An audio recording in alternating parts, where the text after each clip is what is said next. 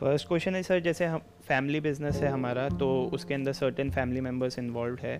तो मेरा ऐसा मानना है कि मैं आगे जो भी करना चाहता हूँ कि मैं खुद के बेसिस पे करूँ। अगर मैं खुद का कुछ करता हूँ तो उससे मेरे को रिस्क मेरी होगी, जो भी अप्स एंड डाउन्स होंगे वो मेरे होंगे। तो उससे मेरे को वो बेनिफिट मिलेगा फैमिली बिज़नेस के अंदर, अगर मैं उस टाइम पे जाता हूँ तो। तो इसमें सर आपका क्या टेक है कि इज़ इट राइट कि we have a platform we can take that और we can start by zero आपको अपना ही करना चाहिए वही बेटर है। क्योंकि उससे क्या होगा कि आपको जो सीखने को मिलेगा वो आपको फैमिली बिज़नेस में कभी भी सीखने को नहीं मिल सकता क्योंकि वहाँ पर तो पहले ही आपके जो पेरेंट्स हैं और जो भी और एल्डर्स हैं वो सब बैठे हैं वहाँ पर। तो उन सबका बेसिकली एक माइंडसेट बना होता है ऑलरेडी कि ये सही है ये गलत है। उसमें तो आपको उनको फॉलो करना होगा। उससे बाहर आप जैसे ही ज़्यादा कुछ करने की कोशिश करोगे तो आपको रोक दिया जाएगा। हम्म, तो आप गलतियाँ नहीं कर पाओगे अगर उनके अंडर काम करोगे तो। जब गलतियाँ नहीं करोगे तो सीखोगे कैसे? सीखेंगे कैसे so business is all about making mistakes and learning from them as quickly as possible मतलब बेसिकली छोटे छोटे रिस्क लेने होते हैं छोटे छोटे स्टेप्स उठाने होते हैं। उसमें बहुत सारी ऐसी चीज़ें होती हैं जो गलत हो जाती हैं। तो पहले ये माइंड में सोच के चलते हैं कैलकुलेशन करके चलते हैं कि अच्छा इतना हमने एलोकेट किया हुआ है इतना तो डूबेगा ही डूबेगा। प्लस हमें ये भी पता होता है कि अगर इन दस स्ट्रैटेजीज में से एक भी स्ट्रैटेजी क्रैक हो गई तो वो दस के दस एक तरफ़ और ये अकेला एक एक तरफ़। वो पूरी लाइफ के लिए आपको एक अलग डायरेक्शन में ले जाता है। आपको बिज़नेस में कुछ बड़ा करने के लिए बहुत सारी चीज़ें नहीं चाहिए होती है। सिर्फ़ एक यूनिक स्ट्रैटेजी क्रैक करनी होती है। अगर वो एक स्ट्रैटेजी आप क्रैक कर सकते हो तो फिर ओवरनाइट सब कुछ चेंज हो जाता है। बट वो ओवरनाइट चेंज होने के लिए कई महीने, कई साल लग जाते हैं। ये गेम है बिज़नेस का। अब आपके पास में दो ऑप्शन है। एक ये है कि वो स्ट्रैटेजी जो ऑलरेडी आपके फैमिली बिज़नेस में वो लोग क्रैक कर चुके हैं मे बी दस साल पहले, बीस साल पहले, तीस साल पहले, उसी को आप फॉलो करते चले जाओ। बट दैट मे और may not be relevant in today's world plus future पता नहीं उसका कैसा होगा स्कोप और ग्रोथ दूसरा क्या है कि आज की दुनिया को आप समझ करके अपने बेस पर जितना भी रिस्क आप उठा सकते हो बेस्ड अपॉन या फाइनेंशियल कंडीशन जितना भी आपके पेरेंट्स आपको अलाउ कर रहे हैं रिस्क लेने के लिए तो उनको बोल सकते हो कि यार मेरे को आप इतना पैसा दे दो, मुझे खेलने दो दो तीन साल. Let me play with it आप मत बताओ मुझे मुझे क्या करना है. अगर मुझे कोई दिक्कत होगी तो मैं आपसे पूछ लूँगा. तो मुझे खेलने दो इससे. क्या होगा? In the worst case scenario या तो वो, डूब जाएगा।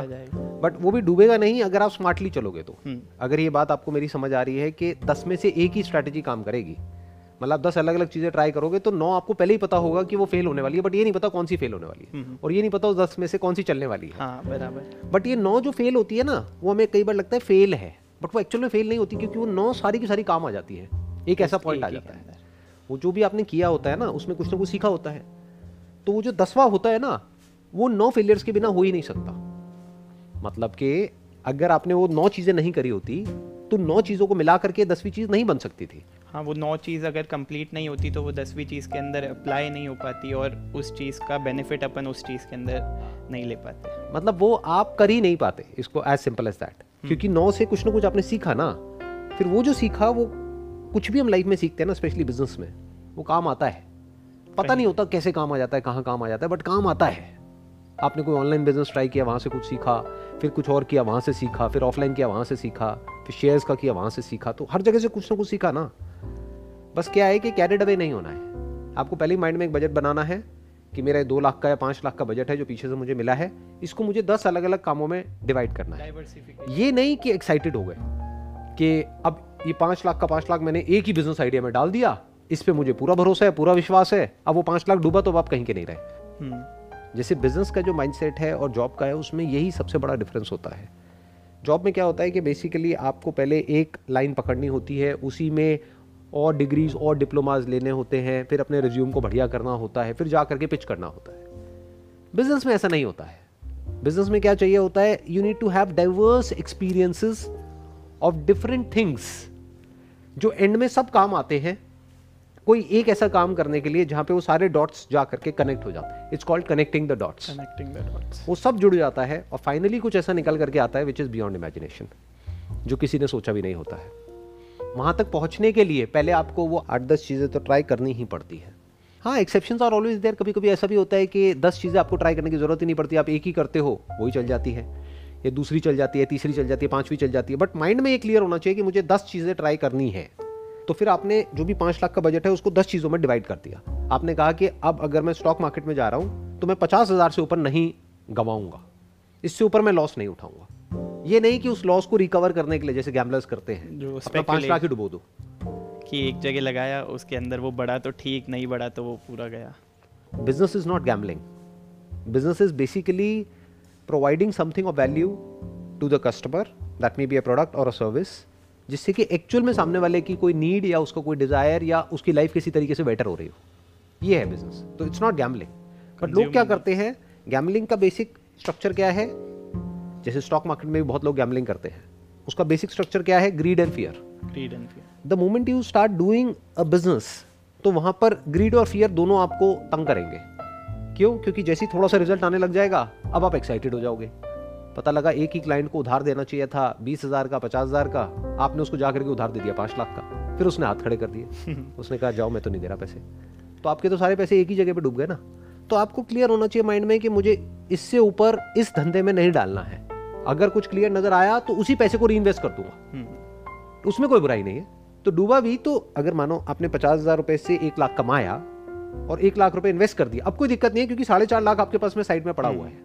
और नौ जो चीज़ें हैं वो ट्राई करने के लिए। वो ट्राई करने के लिए। बट अगर आपने पूरा का पूरा वहीं एक ही जगह पे डुबो दिया तो गड़बड़ हो गई। तो ये बात हमेशा याद रखनी है।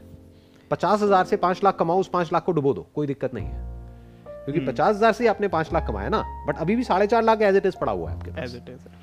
और कुछ ट्राई करने के लिए। उसमें भी पचास हज़ार से ऊपर मत लगाओ। तो ऐसे स्टेप बाय स्टेप चलो तो आपकी सक्सेसफुल होने की पॉसिबिलिटी हंड्रेड परसेंट हो गई। बेसिकली कैपिटल एलोकेट कर दो कि जहाँ पे अपने को लगता है कि इस बिज़नेस के अंदर स्कोप है और आगे ग्रोथ प्रोस्पेक्ट दिख रहा है तो उधर इन्वेस्ट कर दिया थोड़ा। अगर वहाँ पे रिजल्ट्स मिल रहे हैं तो उसी पैसे को वापस री इन्वेस्ट रोटेट कर। रोटेट राइट उसी को री इन्वेस्ट करते चले गए करते चले गए करते चले गए वो ग्रो करता चला गया। डूबा भी तो कोई टेंशन नहीं है। अभी डूब भी तो गया तो आपके पास में डूबेगा जितना अपन ने कमाया है क्योंकि उसके अंदर से भी अपन रोटेट दूसरे बिज़नेस के अंदर अगर अपने को प्रोस्पेक्ट्स अच्छा लग रहा है तो अपन उसके अंदर भी कैपिटल एलोकेट कर सकते हैं। देखो बेटर स्ट्रैटेजी क्या होगी कि आपने पहले अपना जितना भी पैसा है उसको दस पार्ट में डिवाइड कर दिया। That could be one lakh five lakh ten lakh आपका बिज़नेस बैकग्राउंड है, उन्होंने दस लाख रुपए आपको दे दिया, बोला कि अब इसके साथ में जो करना है करो, तुम्हारी मर्ज़ी। अब एक बिज़नेस शुरू किया, उसमें आपको पहले ही पता है कि एक लाख से ऊपर मुझे लगाना ही नहीं है। तो अगर कोई बिज़नेस आइडिया ऐसा आ रहा है आपके माइंड में, जहाँ पे पहले से आपको पता है कि मेरे को बीस लाख चाहिए, पचास लाख चाहिए, दस लाख चाहिए, उसको छोड़ दो। उसी बिज़नेस को अलग तरीके से करो। क्योंकि बिज़नेस उन लोगों के लिए नहीं है जिनका दिमाग बंद है। ज़्यादातर लोगों का क्या होता है वो अपना बहुत ही रिजिड हो जाते हैं बिज़नेस को लेकर के। वो ये सोचते हैं कि ये जो बिज़नेस है ये इसी तरीके से हो सकता है और कोई तरीका ही नहीं है। अरे नहीं बिज़नेस को करने के लाखों तरीके होते हैं और लाखों बिजनेसेस हैं। आप कर कितने पाओगे इतनी बड़ी लाइफ तो है नहीं कि आप लाखों ट्राई कर पाओ। करोगे वही गिने चुने आठ दस। तो जब दस ही करने हैं तो अच्छे से चूज़ करो ना पहले दस को जो आपको पता हो कि ये पचास पचास हज़ार रुपए में हो सकते हैं। तो आपने पहले ही बफर लेके चला हुआ है पचास साठ हज़ार का ये काम है मेरे पास में लाख रुपए मैंने स्पेयर किया हुआ है इसके लिए बट लाख रुपए से ऊपर मैं इसमें नहीं डूबूँगा तो नहीं डूबूँगा। ये नहीं कि मेरा लाख रुपए डूब गया तो उसको बचाने के चक्कर में मैं दो लाख और डुबो दूँ। फिर तीन लाख को बचाने के चक्कर में मैं बाकी का भी डुबो दूँ और ज़ीरो हो जाऊँ। ये गलती नहीं करनी है। लोग यही गलती कर बैठते हैं। इसको रिस्क मैनेजमेंट बोलते हैं। बिज़नेस में लोगों का दिमाग प्रॉफिट में तो चलता है जैसे मैंने कहा ना ग्रीड और फियर बट रिस्क मैनेजमेंट नाम की चीज़ किसी को नहीं पता because that is not related to greed और फियर अब डर की वजह से रिस्क मैनेज नहीं कर रहे हो। रिस्क मैनेज मतलब प्लानिंग। यानी पता हो कि मेरे पास में कितना है उतना ही मैंने रिस्क लिया तो कोई दिक्कत नहीं है। हाँ बताइए और क्या क्वेश्चन है?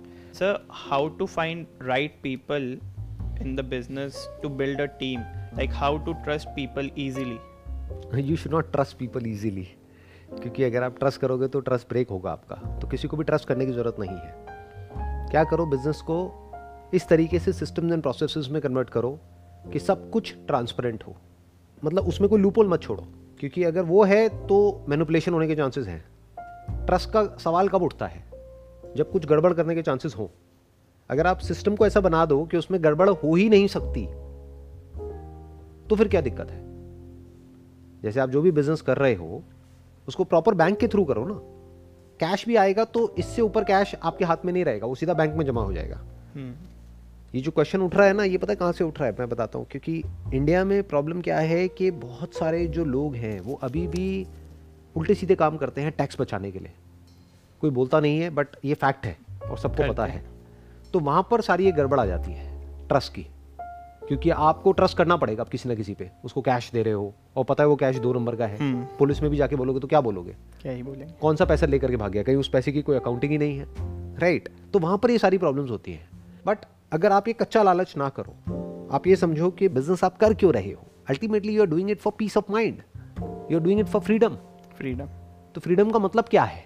कि आपको उसमें इन्वॉल्व ना होना पड़े चौबीस घंटे। अगर आपको होना पड़ रहा है तब तो जॉब से भी बदतर हो गया ना। तब तो जॉब तो से भी गया गुजरा हो गया क्योंकि जॉब में तो फिर भी एक वेल डिफाइंड है कि भाई आपको हफ़्ते में इतने दिन इतना काम करना है। बट अगर 24 घंटे आप बिज़नेस में ही लगे हुए हो संडे को भी और छुट्टी के दिन भी और हर तरफ़ यही देख रहे हो कि कहीं कुछ गड़बड़ तो नहीं हो रही है। वो पैसा इतना लेकर के जा रहा है कहीं, ये तो नहीं हो जाएगा, वो तो नहीं हो जाएगा।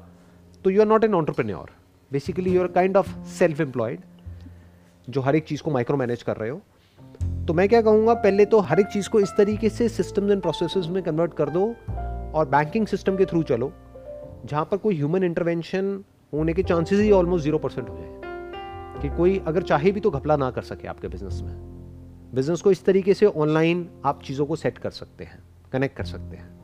उसमें क्या होगा? आपको टैक्सेस देने पड़ेंगे गवर्नमेंट को। तो दे दो उसमें क्या बुराई है? हाँ अगर अपन कुछ कमा रहे तो उसके अंदर गवर्नमेंट के पास टैक्सेस आ रहे हैं तो उससे ग्रोथ ही हो रही है। Right right. और अगर गवर्नमेंट को आप टैक्सेस नहीं दोगे तो ये कंट्री चलेगी कैसे? या कोई भी कंट्री कैसे चलेगी, कैसे चलेगी? अगर टैक्सेस हम नहीं देंगे तो। तो अगर आपका ये माइंडसेट होगा कि मुझे जो भी काम करना है टिपिकली अगर लैंग्वेज में बोला जाए एक नंबर में काम करना है दो नंबर में करना ही नहीं है तो ये क्वेश्चन ही रिडेंडेंट हो जाएगा वहाँ पर। इस क्वेश्चन की नीड ही नहीं है कि ट्रस्ट कैसे करें। क्योंकि जब एक नंबर में है तो ट्रस्ट की ज़रूरत ही नहीं है। अब तो बेसिकली क्या है वो बंदा आया उसको बताया कि भाई देखो ये एक प्रोसेस है पूरी जो आपको इसको फॉलो करना है।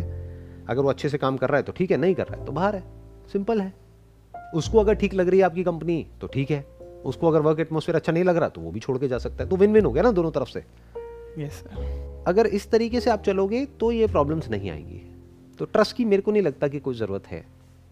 तो sir first question how to find the right people which they fit in the particular job what is the definition of right people आप राइट पीपल किन्हें कहते हो? सर जो कि जो अपन ने काम डिफाइंड करा हुआ है वो एकदम सही से हो जो वो बंदा करे या फिर जो भी वो बंदी करे वैसा।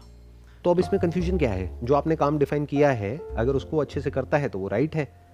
अगर नहीं करता है तो राइट नहीं है। अब प्रॉब्लम पता है कहाँ होती है? मैं बताता हूँ प्रॉब्लम कहाँ होती है। हम क्या चाहते हैं? हमने उसको काम तो ये वाला दिया है। जिस वक्त उस पर्सन ने ज्वाइन किया हमने कहा आपको ये काम करना है। बाद में हम उससे छत्तीस काम और करा रहे हैं। हम्म। और फिर हम कह रहे हैं कि अच्छे से नहीं कर रहा या अच्छे से नहीं कर रही। तो पहले हमें अपने माइंड में डिफाइन करना है कि हमें उससे एक्सपेक्ट क्या है। उसको क्लियरली कम्युनिकेट करना है। उसको प्रॉपरली एक रिपोर्टिंग सिस्टम में कन्वर्ट करना है कि रिपोर्ट्स जनरेट हो जाएँगी जो भी उसने किया नहीं किया उसका। उसको देखना है हमारे सामने आ जाएगा डेटा कि वो जो उससे एक्सपेक्टेड था, वो काम वो ढंग से कर रहा है, कर रही है, नहीं कर रहा है, नहीं कर रही है। एक्चुअल में कोई अच्छा या बुरा कैंडिडेट नहीं होता है। एक्चुअल में 99 परसेंट केसेज में गलती एक ऑन्टरप्रेन्योर की होती है, क्योंकि वो प्रॉपरली डिफाइन ही नहीं करता है। स्पेशली जो छोटे ऑन्टरप्रेन्योर्स होते हैं। स्पेशली वो ऑन्टरप्रेन्योर्स जो अभी बिज़नेस को शुरू कर रहे हैं। उनको खुद ही क्लियर नहीं होता है कि हमें सामने वाले से चाहिए क्या है। तो वो कितना भी कर दे, वो राइट एम्प्लॉय हो ही नहीं सकते। वो एंड में जाकर के रॉन्ग हो जाते हैं। क्यों? क्योंकि अगर उन्होंने सौ काम सही भी करे एक भी गलती करी तो हम कहेंगे बेकार है। हम्म। तो बेकार वो नहीं है बेकार हम हैं क्योंकि हमने प्रॉपरली डिफाइन ही नहीं किया कि एग्जैक्टली हमें उससे चाहिए क्या है। ना उसे कम्युनिकेट किया फटाफट से उसको रिक्रूट कर लिया अपनी टीम में। अब बोल रहे तो ये भी कर वो भी कर वो भी कर वो भी कर। रोज आ करके नई नई चीज़ें उसको बता रहे हैं। वो भी कंफ्यूज हो रहा है। कह रहे कल तो आप ये कह रहे थे आज ये कह रहे हो। चाहते क्या हो आप? मन में बोल रहा है आपको नहीं बोल रहा? हम्म। फिर हम कह रहे हैं कि वो सही इंप्लॉय नहीं है। ऐसा नहीं है। अगर आप प्रॉपरली डिफाइन कर देते हो ना चीज़ों को जैसे बड़ी ऑर्गेनाइजेशन में होता है हम्म। कि वहाँ पे क्लियर होता है कि अच्छा ये रोल है ये रिस्पॉन्सिबिलिटी है। अगर आपने अच्छे से किया तो ठीक है नहीं तो ये रिस्पॉन्सिबिलिटी आपकी है तो प्रॉब्लम नहीं होती है। तो सर ये छोटे ऑन्टरप्रिनोर्स के अंदर ये क्लैरिटी कैसे आएगी कि what is the right like the way to employ people पहले प्रॉपरली रोल को रिस्पॉन्सिबिलिटीज को रिवॉर्ड को और पनिशमेंट को डिफाइन करो। इन चार चीज़ों को डिफाइन करो। Roles responsibilities reward and punishment. वो क्लियरली डिफाइन होना चाहिए। मैं आपको एक सिंपल सा एग्ज़ाम्पल देता हूँ। फॉर एग्ज़ाम्पल आपने किसी को रिक्रूट किया। अब आप कह रहे हो कि वो टाइम से नहीं आता इसलिए वो बुरा एम्प्लॉई है। उसका टाइम है सुबह दस बजे का लेकिन रोज़ लेट आता है लेट आती है साढ़े दस बजे ग्यारह बजे और रोज़ एक नया बहाना होता है। तो गलती उसकी है आपकी है सोचो। गलती किसकी है? दोनों की। नहीं नहीं नहीं नहीं नहीं नहीं दोनों की नहीं है आपकी है। उसकी कैसे हुई? क्योंकि आपने प्रॉपरली डिफाइन ही नहीं किया कि उसमें पनिशमेंट क्या है। आप ह्यूमन बिहेवियर को ही नहीं समझ पा रहे। कोई भी ह्यूमन बीइंग है वो कैसे कंट्रोल होता है? थ्रू रिवॉर्ड एंड पनिशमेंट तो क्या आपने कोई पनिशमेंट को प्रॉपरली डिफाइन किया? नहीं। तो आप क्या कर रहे हो? अगर वो लेट आ रहा है या आ रही है तो आप उसको वर्बली बोलते चले जा रहे हो। उस वर्बली का कोई इफ़ेक्ट नहीं होता है। एज फार एज कि उसके कोई एक्चुअल में कॉन्सिक्वेंसेज ना हो। हम्म, जैसे हमारी कंपनी में प्रॉपरली डिफाइंड है कि आपको लेट आना है आओ। लेकिन महीने में इतनी बार इतना लेट आ सकते हो इतनी बार इतना लेट आ सकते हो इतनी बार इतना इतनी बार इतना। इससे ज़्यादा आप लेट आओगे तो इतना डिडक्शन होगा इतना लेट आओगे तो इतना डिडक्शन होगा। और अगर इतना एक्स्ट्रा काम करोगे तो इतना ओवर टाइम आपको मिलेगा। ये भी डिफाइन करना होता है। तभी फेयर हुआ ना कि आपने पनिशमेंट दिया तो रिवॉर्ड भी दिया ना। हम्म, पनिशमेंट लगा देंगे वो भी अनरीजनेबल हम्म, रिवॉर्ड देंगे नहीं। रिवॉर्ड तो वो भी गलत हो गया। वो पर्सन टिकेगा नहीं ज़्यादा टाइम तक आपके पास में। अच्छा भी होगा तो नहीं टिकेगा। सही और अच्छा और बुरा एक्चुअल में कुछ नहीं होता है। It entirely depends upon the entrepreneur कि वो किस तरीके से एक सिस्टम एंड प्रोसेस को डिफाइन करता है हर एक चीज़ को। अगर आप प्रॉपरली डिफाइन कर दो कि ओवर टाइम आप करोगे तो इतना पैसा आपको मिलेगा। वो किसी से पूछने की ज़रूरत नहीं है। अब अकाउंटेंट को बार बार आपसे पूछने की ज़रूरत नहीं है कि मिलेगा या नहीं मिलेगा। मिलेगा तो मिलेगा। लेट आओगे तो कटेगा तो कटेगा। अब वहाँ पे कोई डिस्कशन नहीं होगा। हम्म, म्यूचुअली डिसाइड करके आपने एम्प्लॉयज़ के साथ में बैठ करके एक प्लान बना लिया। एक प्रोसेस को डिफाइन कर दिया और बोला किसी को कोई प्रॉब्लम है तो अभी बता दो। तो एक फेयर आपने एक सिस्टम बना दिया जिस पे वो एग्री कर रहे हैं। फिर उसके बाद में उस पर कोई डिस्कशन नहीं होगा। उसके बाद फिर वो जो है वो सबके लिए सेम है। अब हो सकता है उसमें एक्चुअल में किसी एक की कोई जेन्युइन प्रॉब्लम आ जाए बट उसके लिए सिस्टम को चेंज नहीं किया जाएगा। हाँ। सिस्टम पहले है बाद में वो एक इंडिविजुअल है। That has to be understood very very clearly नहीं तो रोज ही सिस्टम में चेंजेस होते रहेंगे। हम्म, एक आध को कभी ना कभी नुकसान होगा। मान लो उसका कोई जेन्युइन रीजन भी है जिस वजह से वो लेट आ रहा है तो उसके पैसे कट जाएँगे। बट एक बार ही तो कटा उसको समझाओ कि कोई बात नहीं अगर आपको एक बार कट भी गया तो बहुत बार ऐसा भी तो होता है आपको एक्स्ट्रा पैसा मिलता है। तो इट इज़ फेयर सिंपल है ना? तो इस तरीके से चीज़ों को बैलेंस कर दो। Through reward and punishment and by properly defining the roles and responsibilities कि वो प्रॉब्लम ही ना आए। You got all the answers for your sir.